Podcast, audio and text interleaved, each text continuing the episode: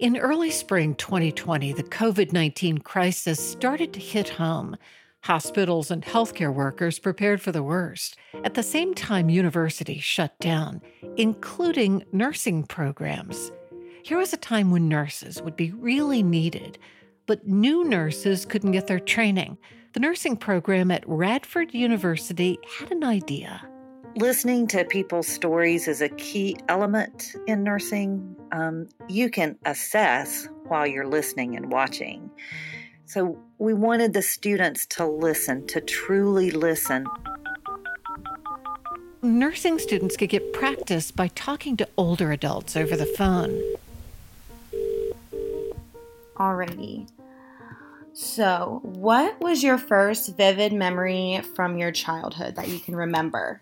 But what started as a training exercise turned into so much more. Um, I think it's lying on my back in my first home and seeing the mosaic of light and, and leaf shadows on, on the uh, wall of the living room. I love that memory from your childhood. It's so beautiful. It really it really brings out a lot and shows that you just absorb so much when you're little for the student, it was a gift that they didn't know they needed, especially um, during COVID. From Virginia Humanities, this is With Good Reason. I'm Sarah McConnell. Today on the show, the surprising, complicated, and sometimes beautiful ways healthcare professionals worked through the pandemic. In the months after COVID 19 struck, new federal guidelines meant most insurance companies would now accept telehealth. In those first months, UVA Health, which had already had a fairly robust telehealth program, saw 11 times as many telehealth visits as usual. Karen Rheuban is director of the University of Virginia Center for Telehealth, and her work over the years made that rapid response possible. She's joined by Laurie Archbald-Pannone, a UVA health physician and professor of internal medicine, who helped coordinate telehealth for older patients. Laurie, you work with older adults who are especially hard hit by the pandemic. How did you see them struggling? What was hard? What was hard for my patients? I had patients who couldn't get to the pharmacy to fill their medication. They, you know, right. typically would take a a bus, a, a, public you know transportation to get to the pharmacy and get their prescriptions. Uh, and without the bus running, without the safety being able to go to the pharmacy, they couldn't even get their medications filled. They couldn't get their medicines on time. There were a lot of patients who had um, issues that would come up that could have been dealt with sooner. So people that um, you know maybe had a sore on their foot that if we would have seen it within the week, you know, we could have prevented it from getting more severe. But by the time they came into the emergency room or by the time they, you know, came to a telemedicine visit or visit, that it was a much more severe infection. Um, I had patients that, um, because they weren't able to get their medicines, their sugar levels for their diabetes went sky high, and they had you know, they developed new kidney problems from that, um, the impact of not being on their medicines. Um, and again, that's something that hopefully, you know, we could have prevented or, or gotten ahead of if we would have known and been in contact with our patients earlier. And so we really wanted to make sure that we could keep in touch with our patients, that we could find a way to connect with our patients, even if we weren't all uh, physically together. Laurie, you helped coordinate a, a special plan for long term care facilities to help them respond to COVID. What was involved in that? So, as a doctor that has patients in nursing homes and long term care communities and assisted living facilities, I would often go see my patients in these facilities. I would often have my patients come into my clinic typically. And as we were moving into the shutdown era, so many of these facilities, because they needed to keep their patients safe, really locked down where that patients weren't able to leave and even medical teams for a time weren't able to get in you know as the as the physicians we needed to figure out a way how to get to our patients and we knew that we needed to uh, be proactive and try to figure out a way you know keep caring for our patients that we have and how can we make sure that the patients in the facilities are getting the best covid care if covid hits Karen, you've been pushing for and refining telehealth for years and years. Did you find the floodgates just opened for telehealth last spring? Absolutely. Um, you know, necessity is the mother of invention, and it was really important that we get to our patients, that we reach them. Um, it was 24 7 planning mm-hmm. and execution. We had to develop workflows. Remember, our original telemedicine program, as you was a facility based telemedicine right. program. We provided access for patients who were at locations such as clinics or hospitals, not in their homes. Uh, and that's what we had to pivot to very rapidly. And we're grateful for many of the waivers that, that the federal government and the state government enacted that allowed us to rapidly pivot to reach patients in their homes. Um, and we were, you know, our team was working 24 seven, uh, you know, every day of the week, uh, to, to expand the program and to implement workflows that would enable virtual visits. I read that you provided more than 46,000 virtual visits last spring using telehealth. What would a normal spring have brought you? Uh, well, uh, I, I, can tell you we actually in the in the three months following the the public health emergency, we scaled eleven times what we normally would do. We generally supported about twenty thousand patient encounters per year, and um, in FY20, so ending by June 30th, we were 96,000. So again, you know, a huge increase of more than 70,000 visits um, supported just over the course of that year. And would you say that's tapering off now? Uh, yes, because we have, without question, we've scaled back. Whereas we were approximately maybe 40% of our visits were virtual uh, or our services were virtual. Now we're back to anywhere between 5 and 10%. But I think ultimately we will settle in on a number that um, makes sense the right patient receiving the right care from the right provider at the right time. What do you think we'll go to? So, from 5 to 10% to about what do you think will be televisits as opposed to in person visits? What's your prediction? That's a really great question. A lot of it's going to depend on the public policy changes. We had a number of waivers that um, the federal government and the state government implemented for Medicare patients and for Medicaid patients and the commercial plans. Um, and I think where we land ultimately will depend on whether those changes can be made permanent. And there's a huge amount of activity, uh, both at the federal level and the state level to ensure that these changes are thoughtfully made permanent. And so I hope, and it is our goal, to within the next year scale to about 15% of our visits being virtual. We've expanded remote patient monitoring and we've seen the outcomes are fabulous and patients really appreciate it to have care when they need it and not necessarily when they have a scheduled appointment. So we have the ability to track patient vital signs in the home, uh, have that uploaded and um, monitored by the interactive home monitoring team so that if there is an issue, it can be identified early. So, if it's me and I'm having a Zoom call with my doctor, how are you getting my vital signs? Um, we send patients home with specific technologies that allow them to monitor their weight, their blood pressure, their oxygen saturation in a home setting. That's one aspect of telemedicine. It's called remote patient monitoring. And we have developed algorithms that help us identify those patients at risk who would benefit from remote patient monitoring. So patients in the hospital with congestive heart failure when they go home, they are given a monitoring, a set of monitoring tools or Patients with COVID 19 are monitored uh, when the diagnosis is made or after discharge from the hospital.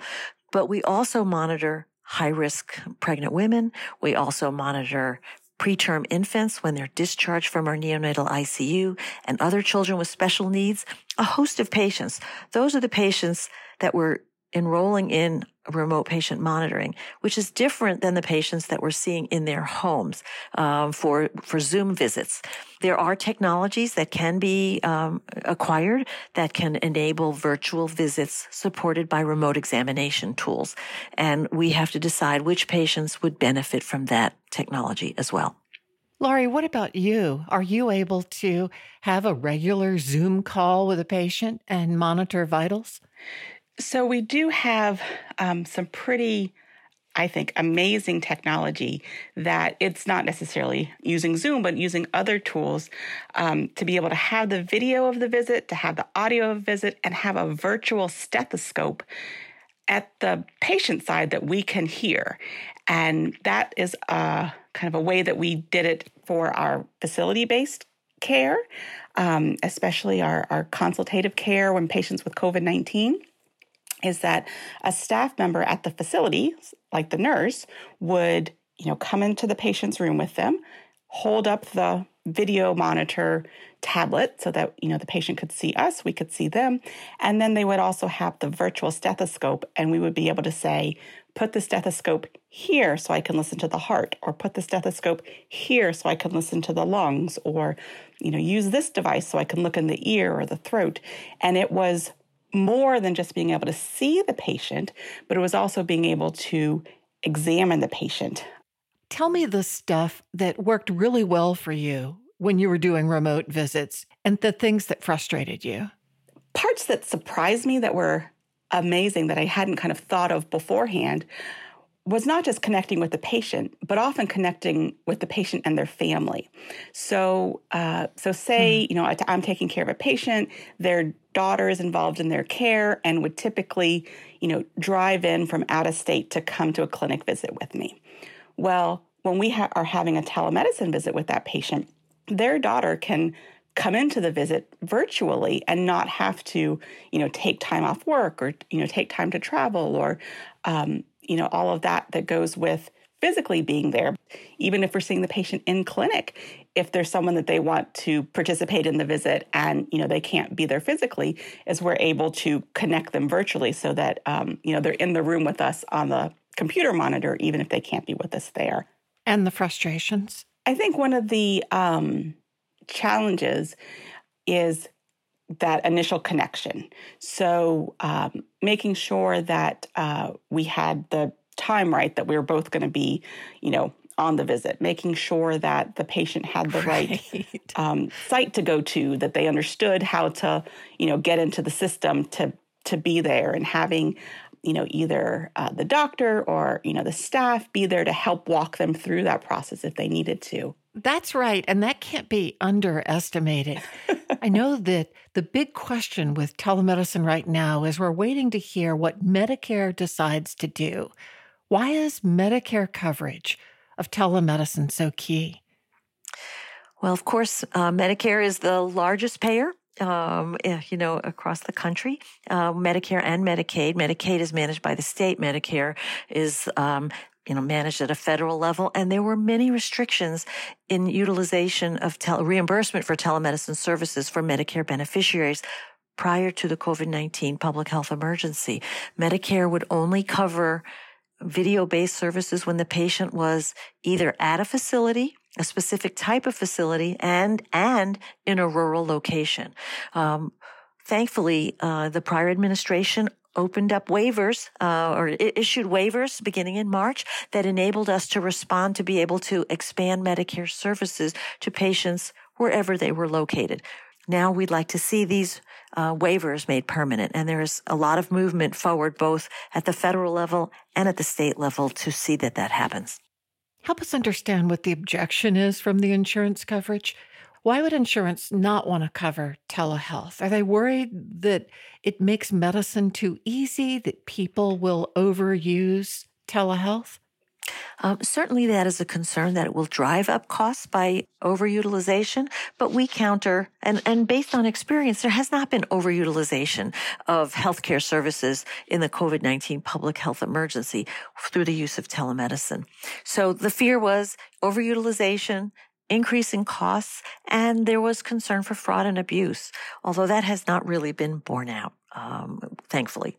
And our Medicaid agency tracks that. Medicare tracks it as well. And again, where there's been issues, it has not been with fraud and abuse by telemedicine providers. It's been telemarketing as opposed to telemedicine.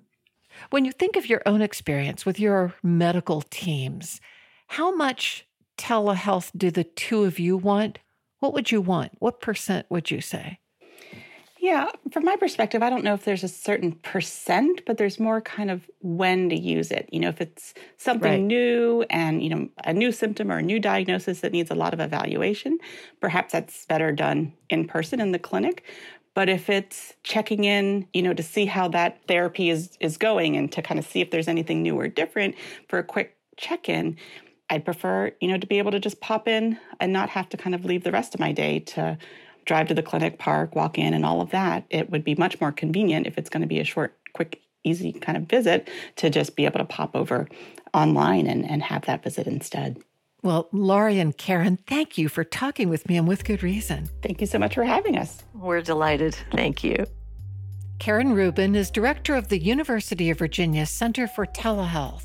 Laurie Archbald-Pannone is a UVA health physician and professor of internal medicine at the University of Virginia School of Medicine. The pandemic created a contradiction for nursing students. The world needed their medical education more than ever, but they were barred from entering hospitals and nursing homes to get the training they needed.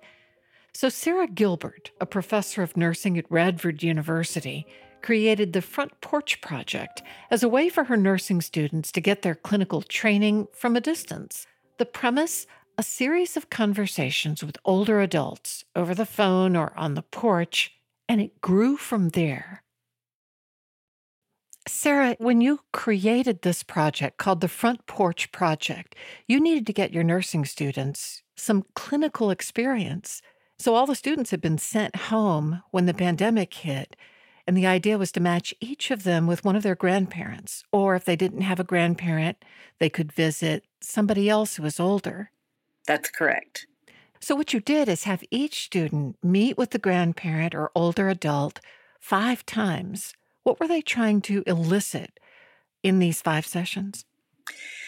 This gerontology course um, concentrates on how can we keep an older adult living independently as long as possible.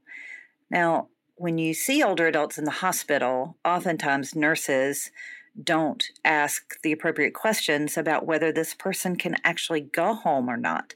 So we focus a lot on the ability to remain independent. And there are some instruments that we use to measure those, which includes like writing checks and doing your own medication and, and doing your own housekeeping.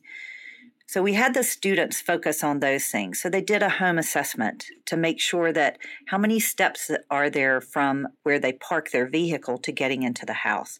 Where is their washing machine? Is it in the basement? If it's in the basement, then they're having to carry laundry down the steps and wash it and then climb back up the steps with it. And that may not be a safe alternative forever. What's the bathroom look like? Um, have they had any falls lately? And why did they have falls? I mean, all of those questions that would make a determination on how safe is this person living where they are. That was one of the things we wanted them to focus on. By the third session, students were asking them, What was your most vivid early memory? Why ask that? we wanted the students to get an idea of what these older people remembered from their past. It helped us because everybody goes through these growth and development stages. So that made it nice for students to be able to associate the behaviors or the actions of mm-hmm. what the older adults were telling them. Uh, but they were also quite quite humorous. Some of the things that the older adults got into when they were children um, was kind of fascinating for the students to hear. Tell me some of the stories they learned. One student interviewed her grandmother, and her grandmother said that her earliest vivid memory was when she was about six or seven, and that she always played outside with the neighborhood boys, and they built a fort. And then they tried to tell her that she couldn't come into the fort. And she said yes she was because she helped build the fort. And so she she became more of a, a leader during that time. She was not going to let the boys tell her what to do. And i think the student was kind of surprised that her grandmother was you know was that fierce at uh, at such a young age. Some of the students um, their grandparents actually still live on a farmstead in southwest virginia there were two or three students in my group alone. I had eight students with me whose grandparents still work a farm, still have farm animals, still have they have dogs and cats and goats and horses and cows and they have to feed all of them so their grandparents are very active and they're they're in their 70s at this point and there were other students whose grandparents lived um, in more urban areas but still were doing so much that the students were like i can't believe they do all this stuff i mean i can't believe that how do they have time to do all of this other memories that the students uh, focused on were about early high school um, if they went to high school. So, those teenage years, what did you do and what kind of things did you get into? And some of the stories that were related to the students were about my grandmother was supposed to be at one place with her friends, but they ended up going someplace else and they were smoking cigarettes and drinking and just having a good time, just her and her girlfriends doing things that they shouldn't do. Was the student shocked? Oh, the student's very shocked. That's the thing, I think, is that we don't, as adults, sometimes we don't realize old people have done or have done anything exciting when in fact they generally have. Right. Lots of exciting things. For example, one of our students found out that her grandmother, when she was much younger, was a seamstress in New York and made clothes for the Kennedy. Right how exciting is that to find out that this woman or man who you've known your entire life as grandma and grandpa actually had their own life at one time, an exciting life at that. Of course, that's the case. But what is the power of that to the younger generation? What does it do for their own understanding of these people, but also their nursing care? listening to people's stories is a key element in nursing, we think, and we oftentimes cut people off or we don't listen to them thoroughly. So we wanted the students to listen, to truly listen. You can assess while you're listening and watching. So to l- truly listen to some of these stories, because once they're gone, the stories are gone too. One of the most poignant things that happened this semester, and I hope I can get through this without crying, but I had a student, her grandmother was still living, her grandfather had passed away. They lived in Southwest Virginia out in the country. They had a, a farmstead. Her extended family lived nearby. But maybe six weeks into the semester, she called me and told me she had been interviewing her grandmother, but she wanted me to know that her grandmother had just been diagnosed with liver cancer and was not going to survive and was going to be put on hospice. So that broke my heart, first of all, because I knew what this woman meant to my student because she had told me so. And the grandmother did pass away before the student finished her porch talks. But what she said to me was, I would have never asked my grandmother those questions if it hadn't been for this project. So, my advice is that you should listen to these older people and hear their stories because, like I said, once they're gone, they're gone. The stories go with them. There are a number of ways to do that. There are some I have actually looked into this. There are some companies that enable an older adult, if they're computer literate, to be able to, they get a question every week or every two weeks that they answer and they on the computer and send the answer back. Then the child or the person who subscribes to that will get a book at the end of the year of the answer to all those questions. And so will the older adult. That's one way to do it. Another way is just to write them down, just to, you know, begin to write your stories down for your children and grandchildren. In addition to what were your vivid memories from when you were young, you also had the students ask, What would you share with your loved ones about preserving the health of mind, body, and spirit? And what would you have said when you were in your 20s about that? Most um, of the older adults readily stated that they did things in their 20s and took chances and didn't take care of themselves. But as they got older, they did realize the importance of eating a healthy diet, getting exercise, not smoking, getting your vaccinations, all of those things. They realize that later, like most people do. But the one thing that they want to pass on is don't wait to take care of yourself. Don't wait to eat a healthy diet. That waiting can create problems later down the road that you don't see right away. I'm curious, you teach nursing students, you train nursing students. Are you finding young people are intimidated to go into the profession because of the pandemic and all the heartbreak they saw, or are they more inspired? To me, they're they seem more inspired. We just had our 2021 graduates. We had that ceremony. And then we invited back the graduates from the spring and fall of 2020 because that was in the heat of the pandemic. So no graduation for them, but they came back. And I asked them because they all wore their they were very proud to wear their badges from wherever they were working and I asked them so what was it like?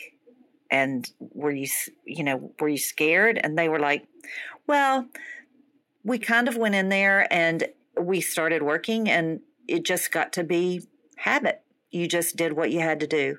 You had to take care of people. You just did what you had to do. Mm-hmm. Made me want to cry because, you know, this is a 21 year old telling me that they donned up in all of that gear every single day that they were working as a new nurse and did what they had to do to yeah. take care of people. Hmm. You must have been so proud.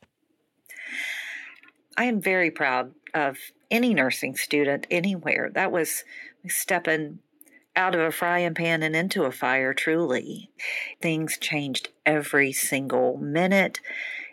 Every time you turned around, there was a new policy, a new procedure, or something was going on that so they were having to pivot fairly quickly. And, and the patients just kept coming. That's what many of them said. There was no break. There were no empty beds and you just had to keep pushing on. That's all you could do. So I am, um, I'm very proud of them and all my colleagues who were out there because this was this was very very difficult for them. And and we do know that um, many nurses have left the profession um, have stuck it out through the through the pandemic and are now leaving the profession. So it's it's more important than ever right now that we are able to produce as many good nurses as we possibly can because we were in a shortage before this happened. And now we're in a worse shape than we were before. Sarah Gilbert is a professor of nursing at Radford University. This is With Good Reason. We'll be right back.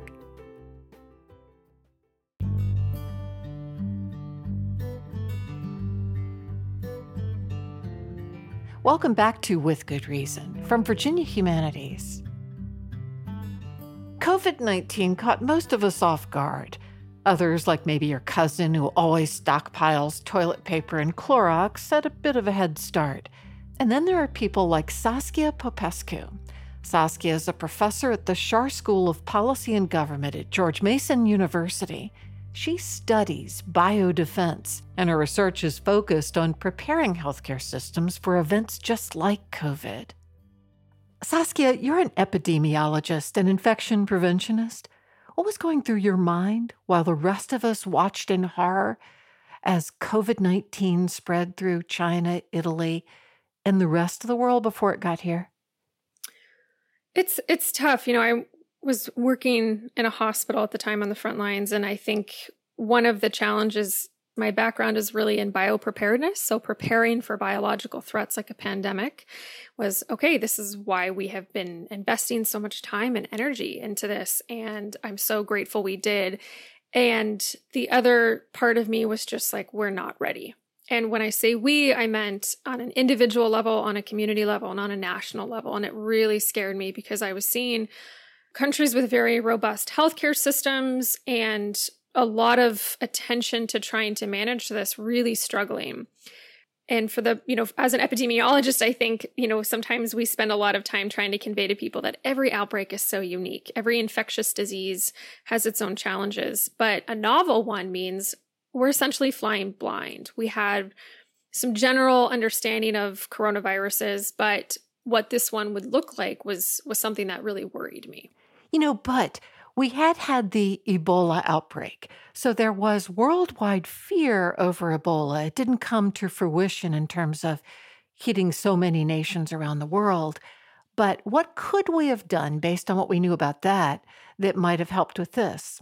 Anything or kind of nothing? Well, Ebola is an entirely different organism and it's it's spread differently. It requires different infection prevention measures. And what Ebola taught us really truly is that there was an assumption, I believe, in how prepared or how responsive we would be.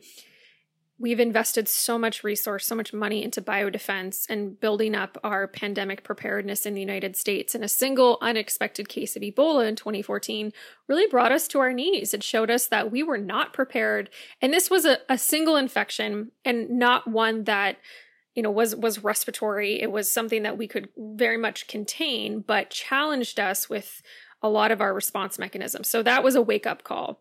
We implemented a lot of measures to address those, but so many of them really highlight the fact that we struggle to prepare for the next threat by using lessons from the old one. And as I mentioned before, infectious diseases are so unique. Even the same disease in different outbreaks can teach us different lessons. COVID 19, I think, has really shaken us to our core in terms of highlighting the vulnerabilities everywhere supply chain, not just hospitals, the ability to track and trace, testing, but it's also really very much so underscored the social and racial disparities that exist. And in my opinion has has reinforced and made them even worse. You got your PhD in biodefense. What's the greatest threat to us? Is it more like these pandemics, or is it more like a nation launching biowarfare on us? I've always been of the notion that it's going to be our natural infectious diseases that pose the biggest threat. I think after the 2001 Amerithrax attacks, you know, that opinion probably was a little different, but more and more we see that the increasing incidence and role of emerging infectious diseases has really underscored that this is a problem. It's it's increasing and we struggle to respond to it. So, in my opinion, infectious diseases pose the, the greatest threat when they're coming from a natural source, like COVID 19. In your studies, where did you see something comparable to what we're experiencing now happened? Was there anything like this? So we had smallpox and we had the Spanish flu, we had the Black Plague, where we had polio. Where does this stack up in your mind?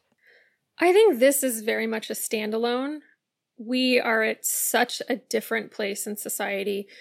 I really think about the interconnectedness we all have, travel, but also things like social media and information sharing is what makes COVID 19 so unique. If we look at even how much research has been done around COVID 19 since it started, you know, you have major journals struggling to keep up with submissions.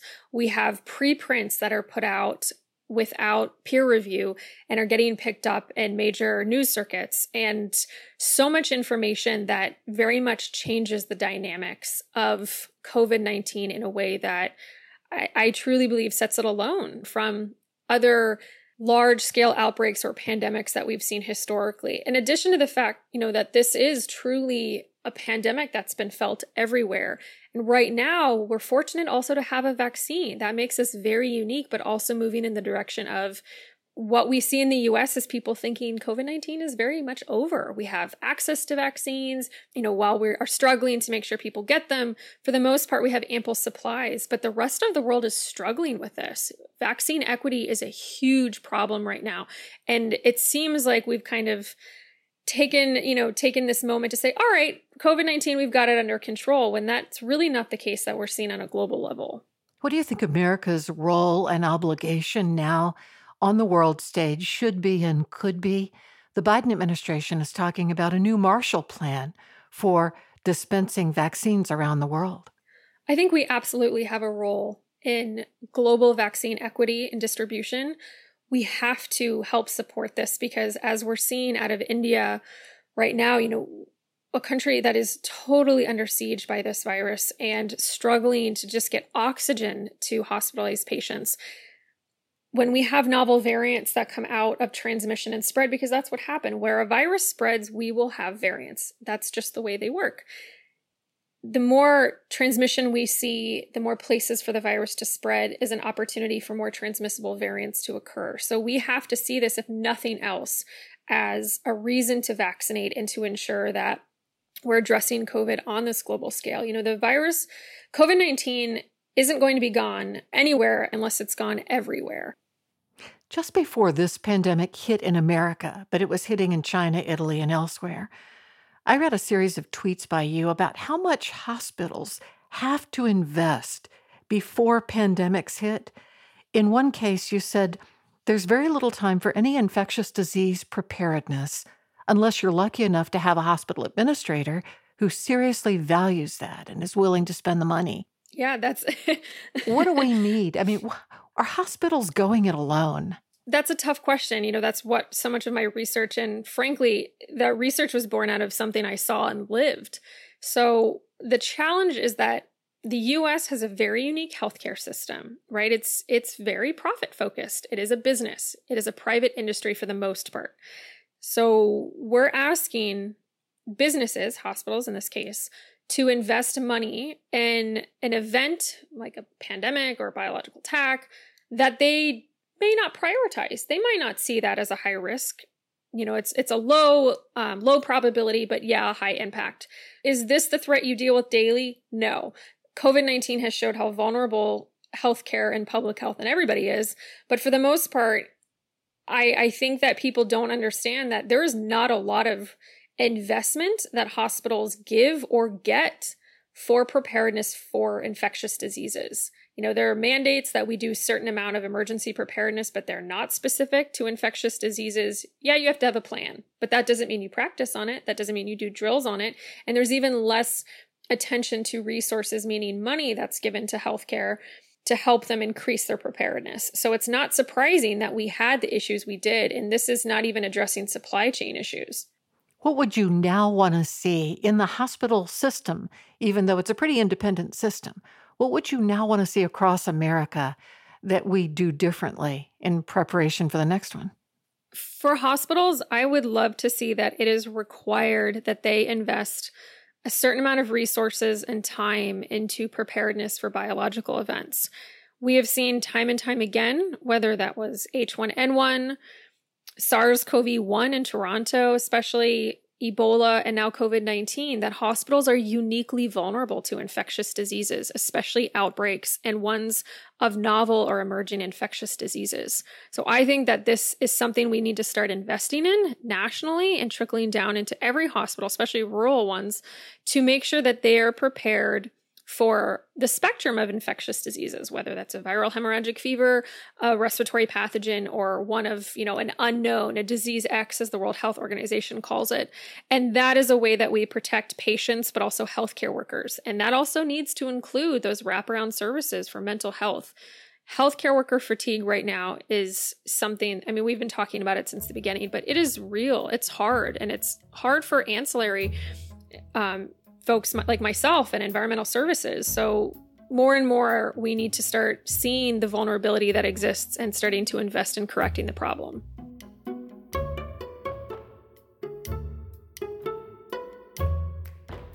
Saskia Popescu is a professor in the biodefense program at the Schar School of Policy and Government at George Mason University.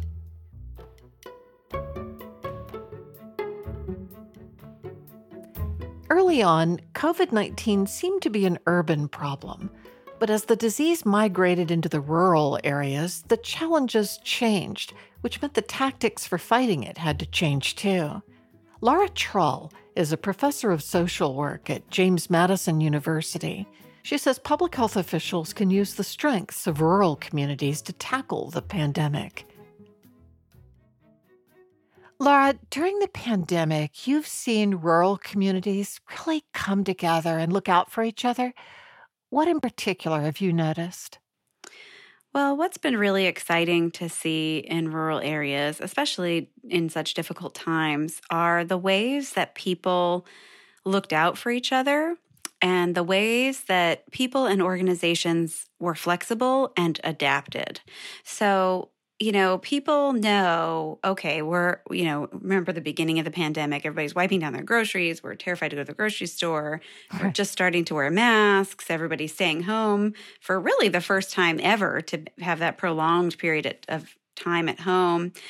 People noticed um, that their elderly neighbors were not going to get out to the grocery store. And people made casseroles and dropped them off.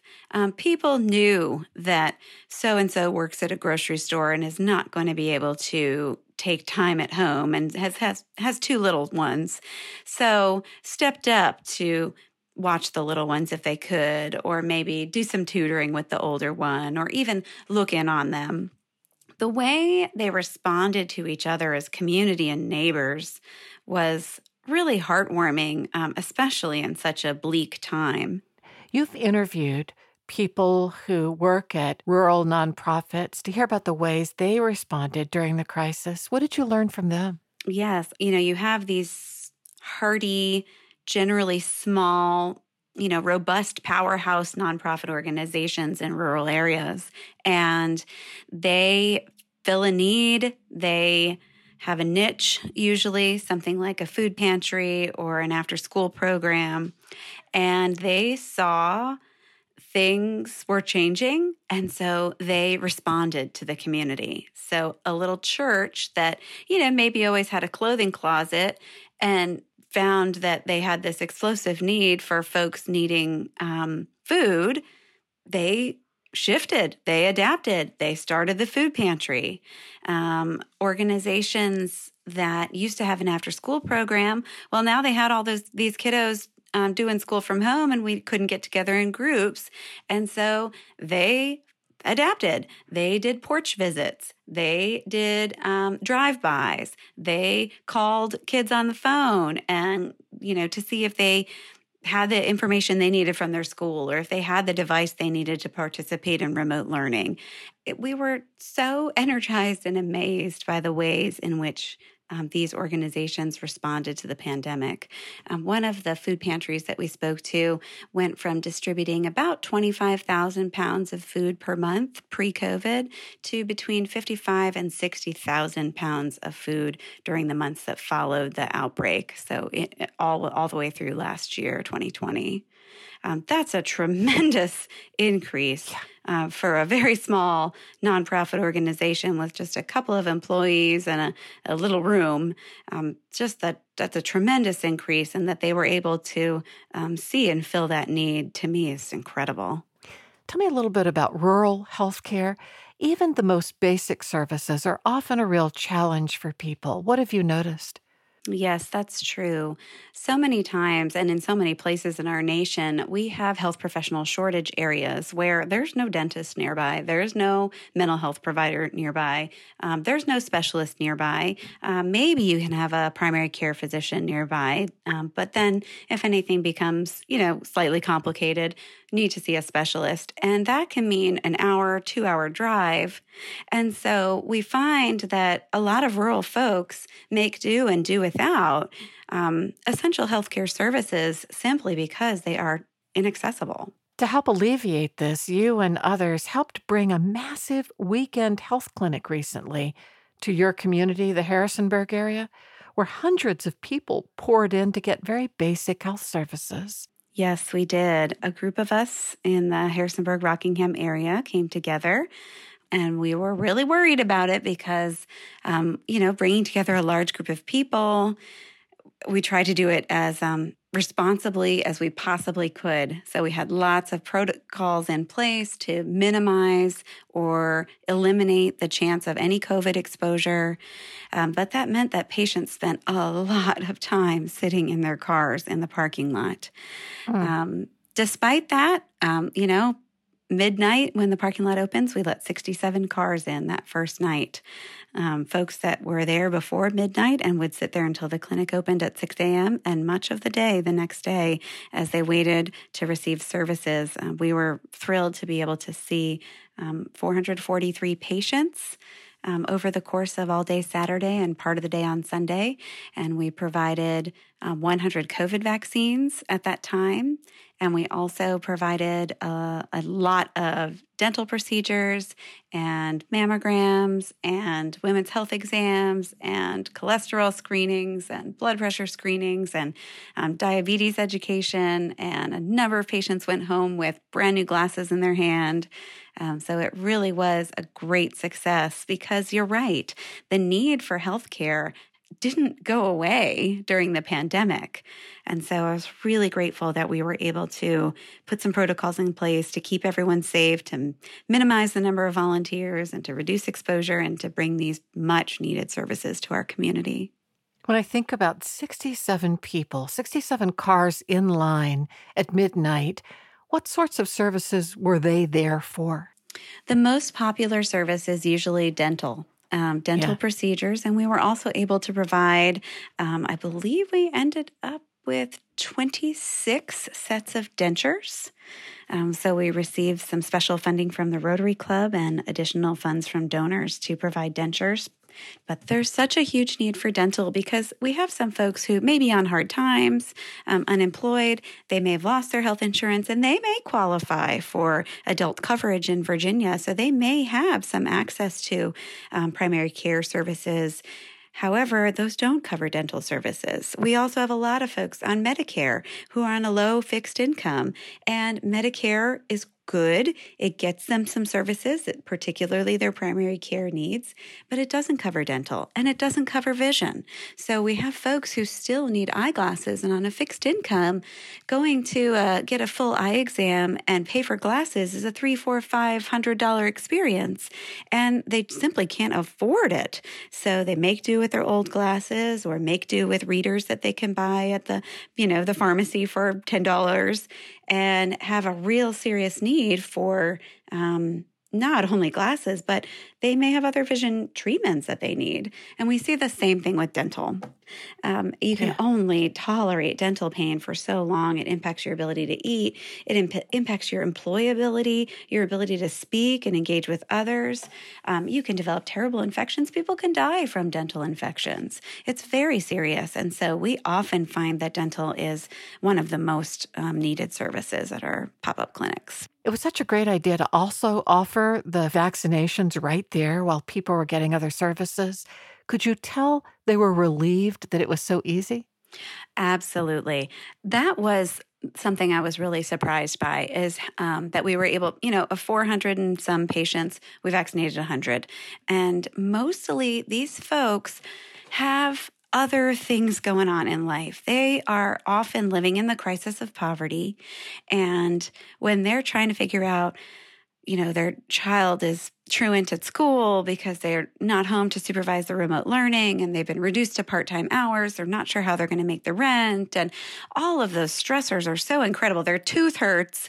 Um, you know, those stressors are so incredible. And finding a way to get a COVID vaccine doesn't always make it up to the top of the list. So many of the folks that we saw had received a vaccine already. They had already arranged that in their life. We did see some folks who were going to opt out, and that was their choice.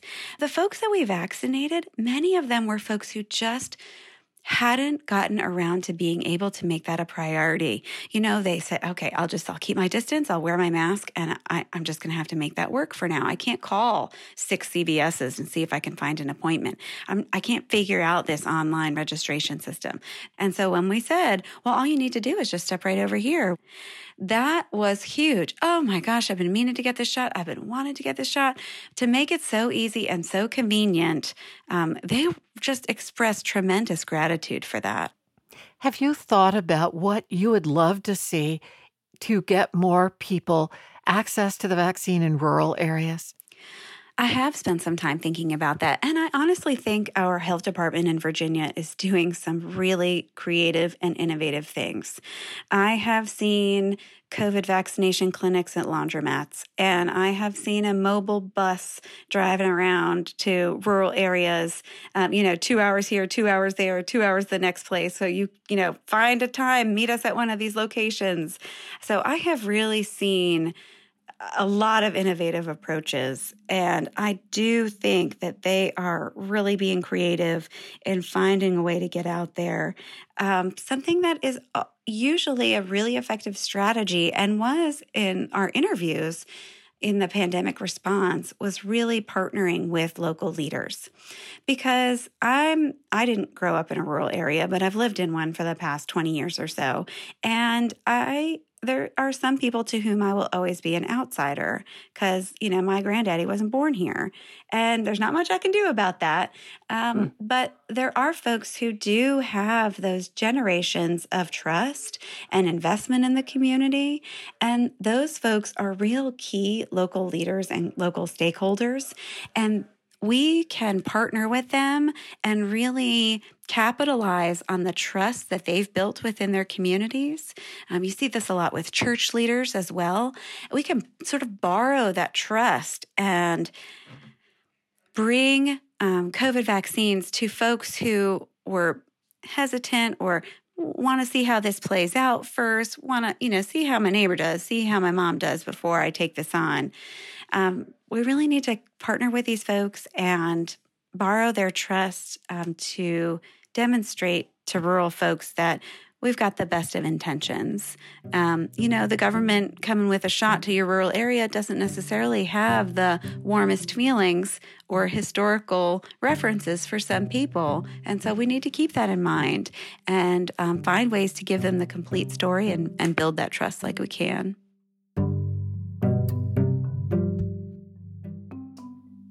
Laura Trull is a professor of social work at James Madison University. With Good Reason is produced by Virginia Humanities, which acknowledges the Monacan Nation, the original people of the land and waters of our home in Charlottesville, Virginia. Our production team is Allison Quantz, Matt Darrow, Lauren Francis, and Jamal Milner. Maya Neer and Cassandra Deering are our interns. For the podcast, go to withgoodreasonradio.org. I'm Sarah McConnell. Thanks for listening.